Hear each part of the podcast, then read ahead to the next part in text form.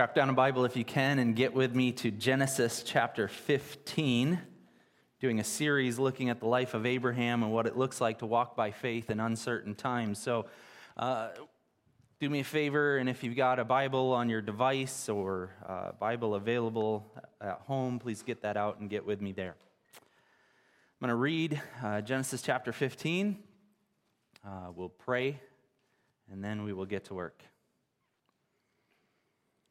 After this, the word of the Lord came to Abram in a vision Do not be afraid, Abram.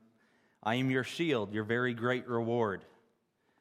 But Abram said, Sovereign Lord, what can you give me since I remain childless, and the one who will inherit my estate is Eliezer of Damascus? And Abram said, You've given me no children, so a servant in my household will be my heir. Then the word of the Lord came to him. This man will not be your heir, but a son who is your own flesh and blood will be your heir. He took him outside and said, Look up at the sky and count the stars, if indeed you can count them. Then he said to him, So shall your offspring be. Abram believed the Lord, and it was credited to him as righteousness. He also said to him, I am the Lord who brought you out of Ur of the Chaldeans to give you this land, to take possession of it. But Abram said, Sovereign Lord, how can I know that I will gain possession of it? So the Lord said to him, Bring me a heifer, a goat, and a ram, each three years old, along with a dove and, and a young pigeon. Abram brought all these to him, cut them in two, and arranged the halves opposite each other. The birds, however, he did not cut in half. Then birds of prey came down on the carcasses, but Abram drove them away. As the sun was setting, Abram fell into a deep sleep and a thick and dreadful darkness came over him. Then the Lord said to him, Know for certain that for 400 years your descendants will be strangers in a country not their own, and that they will be enslaved and mistreated there.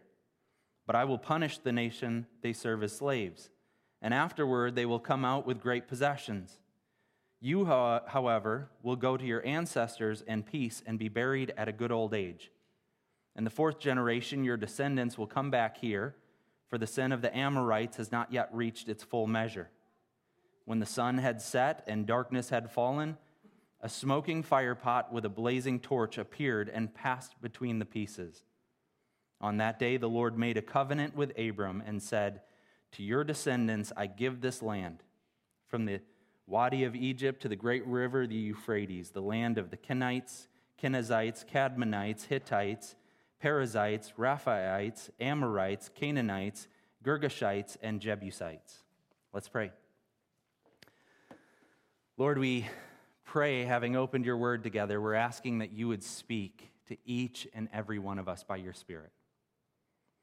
And we're praying, God, that you would help us to hear your voice and your promise, and that each of us would have faith in that promise. And so, Lord, we commit this time to you. We ask for your help here.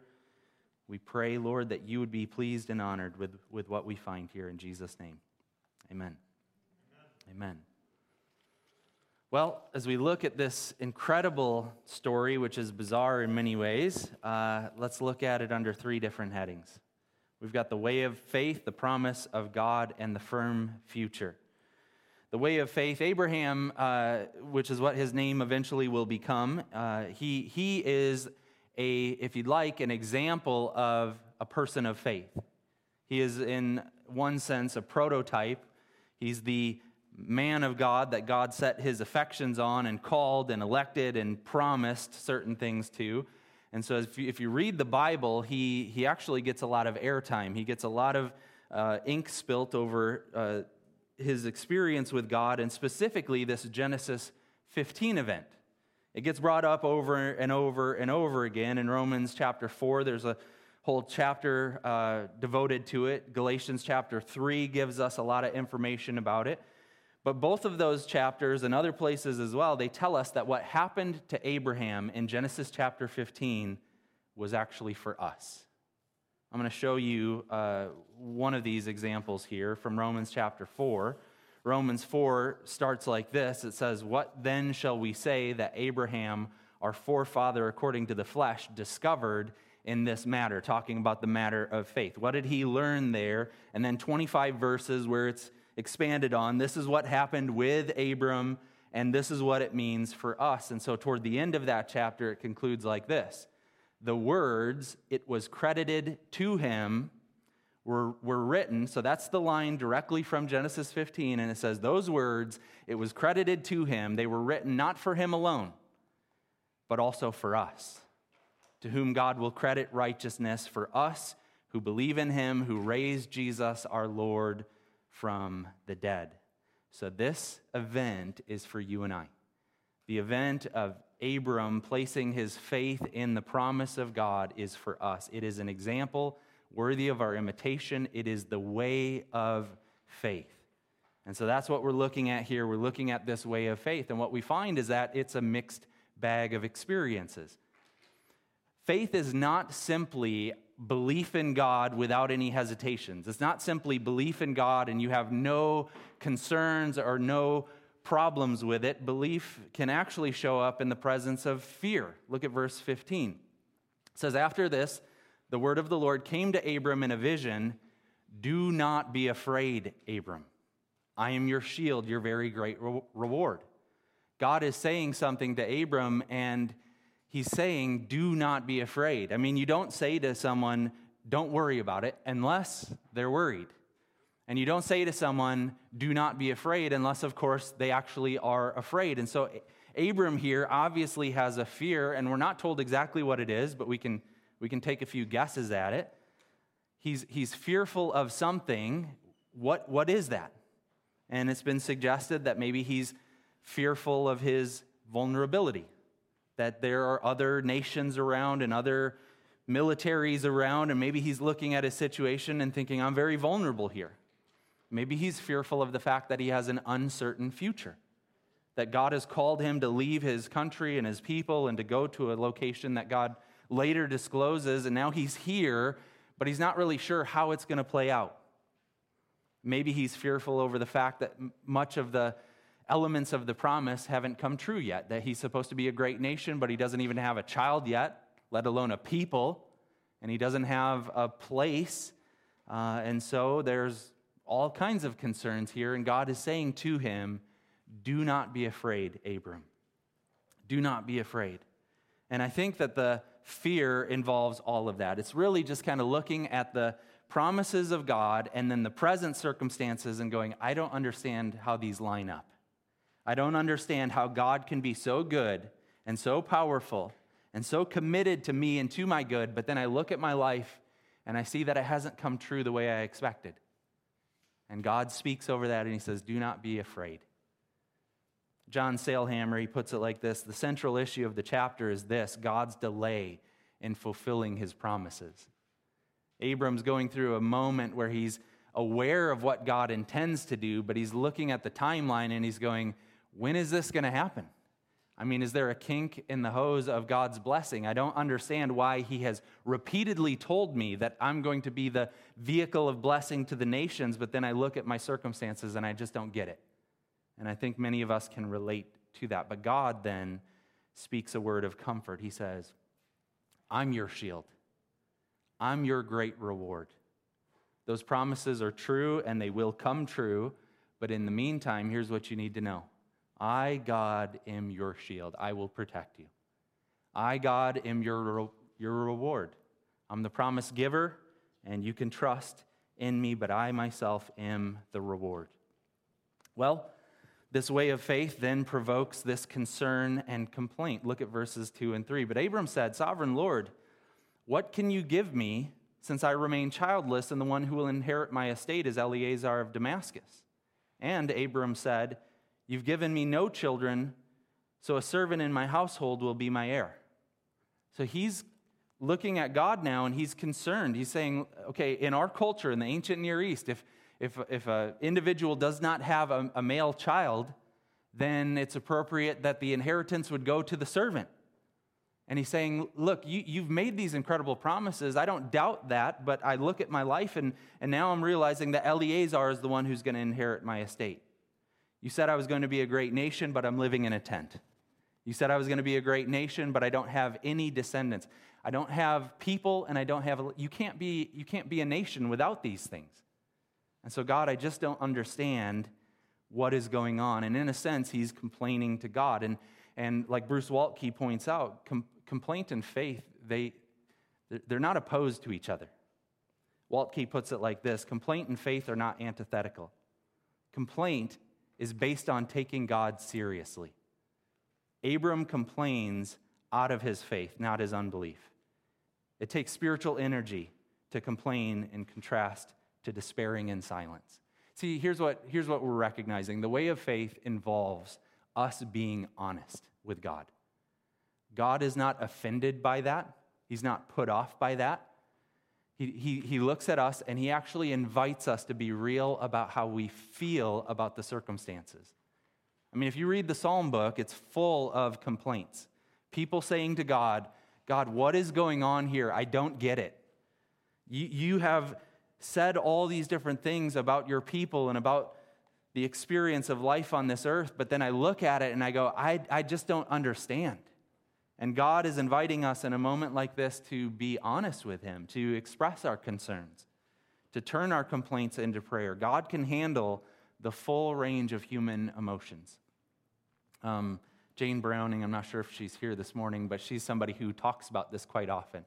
It's a, it's a form of prayer that I think is very important. It's us being real with God. God doesn't want us to just pretend.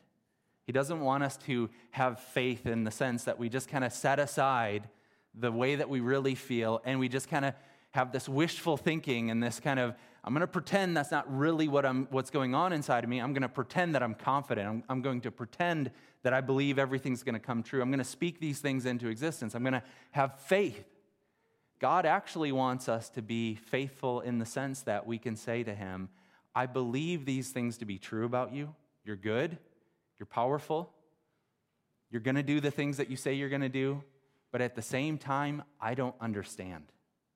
And I don't get why it is so slow in coming, which is what's going on here. Abram's looking at his circumstances and he's saying, I don't understand why the promise hasn't come true yet. So God is inviting us to talk to him like that. And then God replies. Look at verses 4 and 5. Then the word of the Lord came to Abram This man, Eliezer, will not be your heir, but a son who is your own flesh and blood will be your heir. He took Abram outside and said, Look up at the sky and count the stars, if indeed you can count them. Then he said to him, So shall your offspring be. God speaks to him and he says, Okay, look at the stars. And I don't know if you guys were outside last night, but the stars were bright and numerous. And God takes Abram out and he says, Look at this. Your descendants, your descendants from your own flesh and blood, you're going to have a son, not this Eliezer, not this other individual, but somebody's coming from your own flesh and blood. And your descendants are going to be as numerous as the stars in the sky. Now, we have the promise of God in clear view. And now we understand that, that Abram is placing his faith in that promise. There was a delay in the story. So Abram gets to hear the voice of God over and over again in Genesis chapter 12, 13, 14. Well, here we are in chapter 15. Now God makes a declaration of the faith of Abram. And that's important. Walt Kaiser points that out. There's a reason why there was a, a, delay in the assessment, but the punchline comes in verse 6. Look at it. It says, Abram believed the Lord, and it was credited to him as righteousness. So Abram now believes, and now God says, This is your righteousness. I declare you to be righteous. Now, that's transactional. It's describing that God is saying something about Abram. He's reckoning, is one way that it's translated, or credited, or accounting. But God is looking at Abram and he's saying, You are righteous. He's looking at the faith of Abram and he's saying, You are righteous. And now we're in the realm of saving faith. What is saving faith? What does it mean to be a believer? And there's a, there's a world of difference here. There's a huge difference between belief of and belief in. Belief of is simply there's a God. I believe in God. I believe of God. Uh, I believe that there's a God. In fact, the Bible will later say even demons believe and shudder. There's a way to know that there's, you know, there's God, and you can say, look, I, I fully believe that. But there's a difference between belief of and belief in. Belief in is not only is there a God, but that God has provided a way of salvation. And I believe in that. I believe upon that. I trust in that. I entrust myself to that. That's what we're talking about here. Abram believes, and not just in general, not just that there is a God, but now Abram believes the promise of God. There is a child coming, there is a son coming, and there is a, there is a people that God is going to bring a salvation through. And that people are they're going to culminate in the arrival of the promised one, the Messiah. And all of that's kind of building out as the Bible storyline moves forward. And Abram now believes that promise. He believes in that son coming. Now, when you believe that, you are now on the way of faith. You're in that realm of saving faith. So, Galatians 3, Paul, the Apostle Paul, he describes this in Galatians chapter 3, and he, he puts it like this. We'll put it up on the screens too. Understand then that those who have faith are children of Abraham. Scripture foresaw that God would justify the Gentiles by faith and announce the gospel in advance to Abraham. All nations will be blessed through you. So those who rely on faith are blessed along with Abraham, the man of faith. So Paul's kind of putting these things together and he's going, Look, Abraham had the good news explained to him in advance. He had it announced to him. He didn't know all the details. He didn't know that it was ultimately going to be Jesus of Nazareth. He didn't understand all the, you know, all the just ins and outs of what the promise would ultimately become, but he knew enough of it that it was announced to him in advance. And when he believed, that's what he was believing in. He was believing in Jesus Christ. So the way of faith is the settled confidence in the promise of God. Specifically, it's belief in Jesus Christ, the promised seed of Eve that God announced earlier on, the son of Abram, the one to whom all the scriptures testify. That's what saving faith is it is belief in the promise of God and specifically in the person and work of Jesus Christ. That's the faith that I hope you share with me. I hope that you have that saving faith. I hope that you've entrusted yourself to the Son for salvation. But that is the way of faith. It is believing in the promise of God. So the second thing we see here is that promise. What does it entail? What is it like? And there's a few features about it. We've, we've already noticed that it involves the son. In verses 4 and 5, there's a, the, the son is talked about there. There's also land. Look at verse 7. Uh, God also said to him, I'm the Lord who brought you out of Ur of the Chaldeans to give you this land to take possession of it. So, so God is saying, You will be a nation, you're going to have a child, and there's going to be a place that you will reside. So if somebody were to come up today and say, Hey, I'm starting a new nation, you'd go, Okay, that's strange. You and what army? And where are you going to be? What's your geography? And Abraham is this nation, but you look at him and you go, You and who else? And where are you going to be? And you live in a tent. And so Abram does have some further concerns. Look at verse 8. But Abram said, Sovereign Lord, how can I know that I will gain possession of the land? I don't have anything that kind of points in the direction that I'm going to be this great nation. I'm a nobody in a tent. And this gets us into that area of faith where we begin to recognize most of us can affirm the goodness of God and the trustworthiness of the promises, but most of us have hesitations about us receiving them. We, we look at God and we know His ability, but we often doubt that it's going to come true for us. And then God does this strange and wonderful thing. And this is bizarre and it trips many of us up, but we, we see here that God cuts a covenant with Abram. So Abram's concerned. I don't really understand what's going on here. I don't understand the timeline here. I, I, I don't understand how or when this is going to come true. And then God cuts a covenant. He tells him to get some animals, and Abram cuts those animals in half, which you and I we hear that and we go, What? Did we miss something here? Did they forget to tell us something here? What's going on? But in that culture, covenants like this were common. And so Abram knew exactly what to do. They would cut animals in half, and then, you know, you're making a contract and you walk between the animals.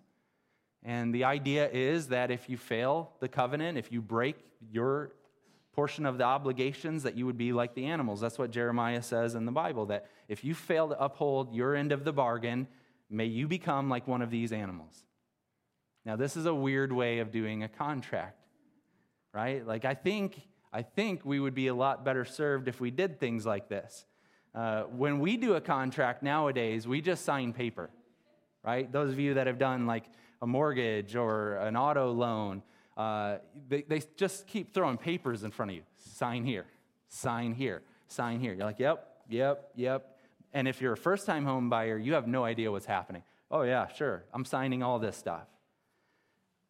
And, and, and then we're surprised that, you know, we don't take contracts very seriously. So for um, weddings, like there's a, there's a document called a marriage license. And in Illinois, uh, all you have to do is have two witnesses sign it. When the couple applies for it, they, they put their name down on paper. That's part of the contract. But then you're doing the ceremony and you're trying to explain the vows and you're saying you're making covenant promises to each other. And you're trying to help them to understand that they're making these incredible future promises. So in sickness and in health, I'm with you. And, and for, for good or ill, I'm with you. Uh, no matter what, I'm with you. And you're making all these different promises. And then, and then you, you kind of get to the end of the night. And, you know, I used to do this. I'd go, okay, guys, we're going to sign the marriage license. And I'd go, let's get the photographer and let's get the bride and groom and let's get, let's get their, you know, maid of honor and the best man. And we all get together. And, and then I'm like, okay, you sign here, right here. They go, okay. They sign it. Okay, now you sign here and they sign it. And then everyone goes, huh, okay, that's done. Back to the party. And there's just kind of a, like a flippancy to it. And, you know, no, nobody really, t- it's anticlimactic. Uh, you know, you, you kind of build this moment up, and then people sign their name, and they're like, what's the big deal? And so I've just kind of stopped, uh, n- not stopped signing it, because obviously that would not be good, but I stopped making a big deal out of it. And I tried to put more weight and more emphasis into the, the moments of the service where they're making those vows. Because I realized that most people, when they're stepping into uh, a, a, covenant like that and they're signing their name on it, it, it doesn't really mean anything to them. But here, God is making a covenant and He's doing this significant, symbolic thing where He's saying, I'm not just putting my name by it, I'm walking the way of the covenant.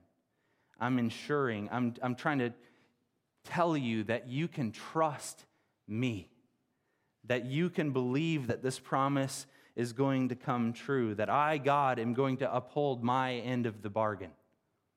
And so he cuts a covenant. Look at verses 17 and 18. When the sun had set and darkness had fallen, a smoking fire pot with a blazing torch appeared and passed between the pieces. On that day, the Lord made a covenant with Abram. This is kind of bizarre, but it's, it's imagery, and it's imagery that's used to describe the presence of God. Later on in the Bible, it'll talk about how God led his people with fire and smoke, a cloud. And it becomes this kind of physical imagery of God's presence. So Abram's there, and God's cutting a covenant, and he sees smoke and fire pass through that, that covenant trail. And it's this imagery of God making this covenant. It's made very plain in verse 18. On that day, the Lord made a covenant with Abram. Now, where was Abram when all of this was happening? He's incapacitated. He's laying there. Look at verse 12.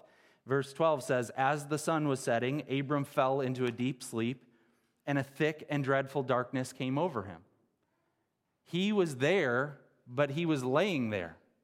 He was there, but he wasn't physically able to get up and walk that path. He was there, but he, he was experiencing something of the presence of God. I don't know if you've read this book, it's one of my favorite stories ever. It's called The Pilgrim's Progress by John Bunyan. It's the story, it's an allegory about a man named Christian. He's a Christian, and he's on his way to the city of God.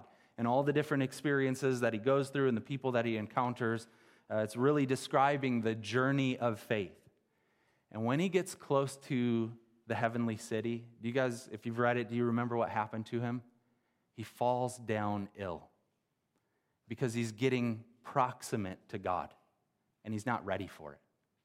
He gets close to the city, and there's something about the weight and the gravity of God that he's not even able to keep going.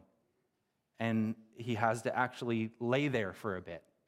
I think that's what's happening with Abram here. He's in the presence of God now, and a deep and dark dreadness comes, dreadfulness comes over him. That he's there, but he's experiencing the glory of God. And he's now watching as God is fulfilling his end of the bargain. God is saying, Look, you can know for sure that this promise is coming true because I will see it through to the end. So Abram gets to experience the promise of God. And the things that God has said over and over again now is God is now enacting and he's saying, Look, I am committed to this promise. You can believe in this promise because I will see it through. And so the third thing we find then is this firm future. Remember, the main question that we're asking is what am I, do, what am I supposed to do about the delay of God fulfilling his promise?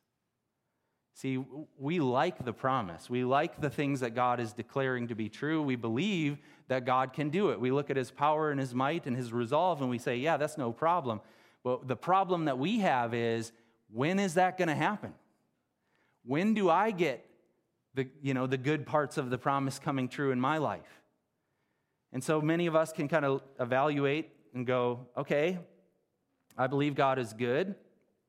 I believe He's capable. I believe He works all things together for good, Romans chapter 8. But what's the holdup? What's the problem, God? Why, why isn't that coming true more quickly? Why aren't all things good right now in this moment? The problem most of us have is with the timing of God, and God explains something, and uh, honestly, we won't like this. I'm just going to set it up that way. You won't like how God responds. He basically says, I'm working on a different timeline. Let's look at it. Verses 13 to 16. This is what God says He says, Know for certain that for 400 years your descendants will be strangers in a country not their own, and that they will be enslaved and mistreated there. But I will punish the nation they serve as slaves. And afterwards, they will come out with great possessions. You, however, will go to your ancestors in peace and be buried at a good old age. In the fourth generation, your descendants will come back here into the promised land, for the sin of the Amorites has not yet reached its full measure. There's a lot there, but let me try to simplify it a bit. Here's what God is saying I rule human history. Everything is under my direction and guidance. And the promise is coming. You can know for sure that the promise is coming true. In fact, let me tell you a little bit of history. I'll, I'll forth tell you, I'll, I'll tell you what I'm going to do in the future. Your descendant, you're going to have a child, and that child is going to have children, and it'll become, you know, Israel and Israel will have 12 sons, and they'll end up in Egypt in slavery for 400 years. God's telling him all of that before he even has a child. They're going to be enslaved and mistreated there, but I will punish that nation for the sins against my people. And then I'll re- rescue my people out of there, and they'll come out wealthy. I'll make them favorably disposed to your people to your descendants. The, the, the Israelites will be able to plunder the Egyptians, and they'll come out as a nation with great wealth and resources. And then, you unfortunately, you're going to die. You'll be buried at a good old age, but you're not going to see any of this stuff come true. But then the fourth generation of your descendants will come back here, for the sin of the Amorites has not yet reached full measure. He's basically saying, I rule human history, I deal with the nations, and I deal equitably. I know what's going on. I'm going to punish them, but I'm, I'm not easily provoked. I'm not easily provoked. I'm patient. I can wait 400 years, I can wait four generations. But eventually, I'm going to bring the people here, and they're going to land in the promised land. This is, this is actually a little bit upsetting to us because we love thing, we love instant gratification. Promises of God? Yes, please. When do I want them? Right now. I want things to come true right now. I want things my way. But God says to Abram, some of the best things in your life, they're four generations away. Some of the best things, the, the biggest legacy that you're going to have, and the, the most incredible blessings, they're like four generations away right now. Can you, can you handle that?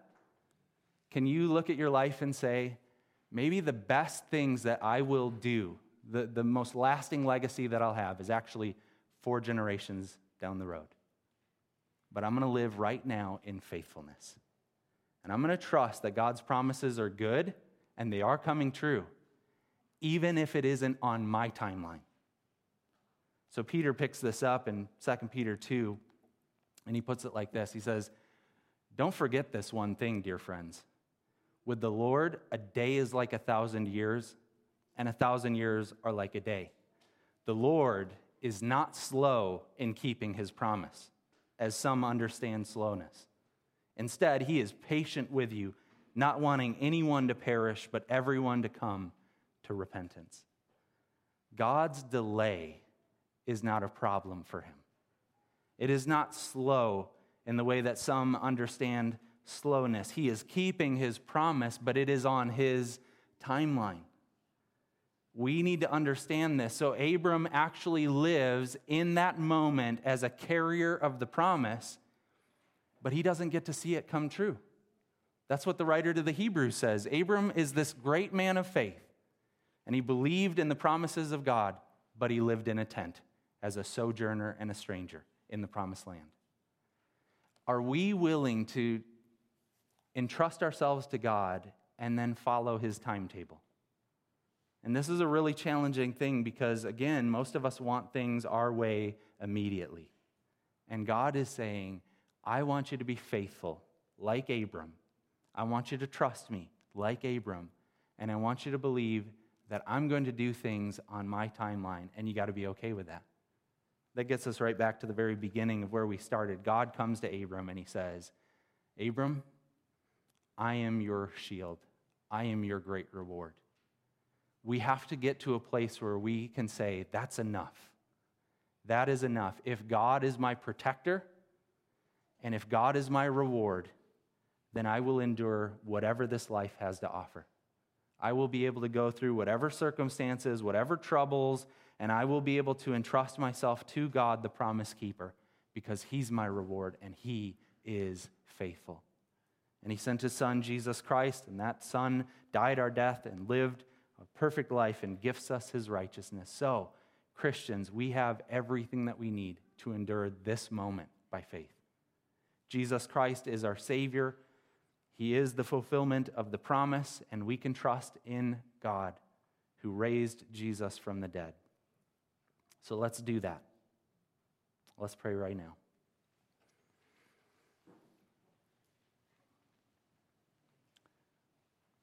Lord, we admit right now the trouble that we have with timing. We're an impatient people. And we have a hard time imagining your promises not being direct and immediate. But Lord, as we're reminded over and over and over again in the scriptures, most of the blessings come true in the future. And there's a day coming when Jesus returns and makes all things new and makes that promise come absolutely true. So give us patience and faith in the meantime. Help us to live faithfully right now as sojourners and strangers in the land trusting in your goodness and in your ability and in your timing. Help us to be your faithful people. We pray in Jesus' name. Amen.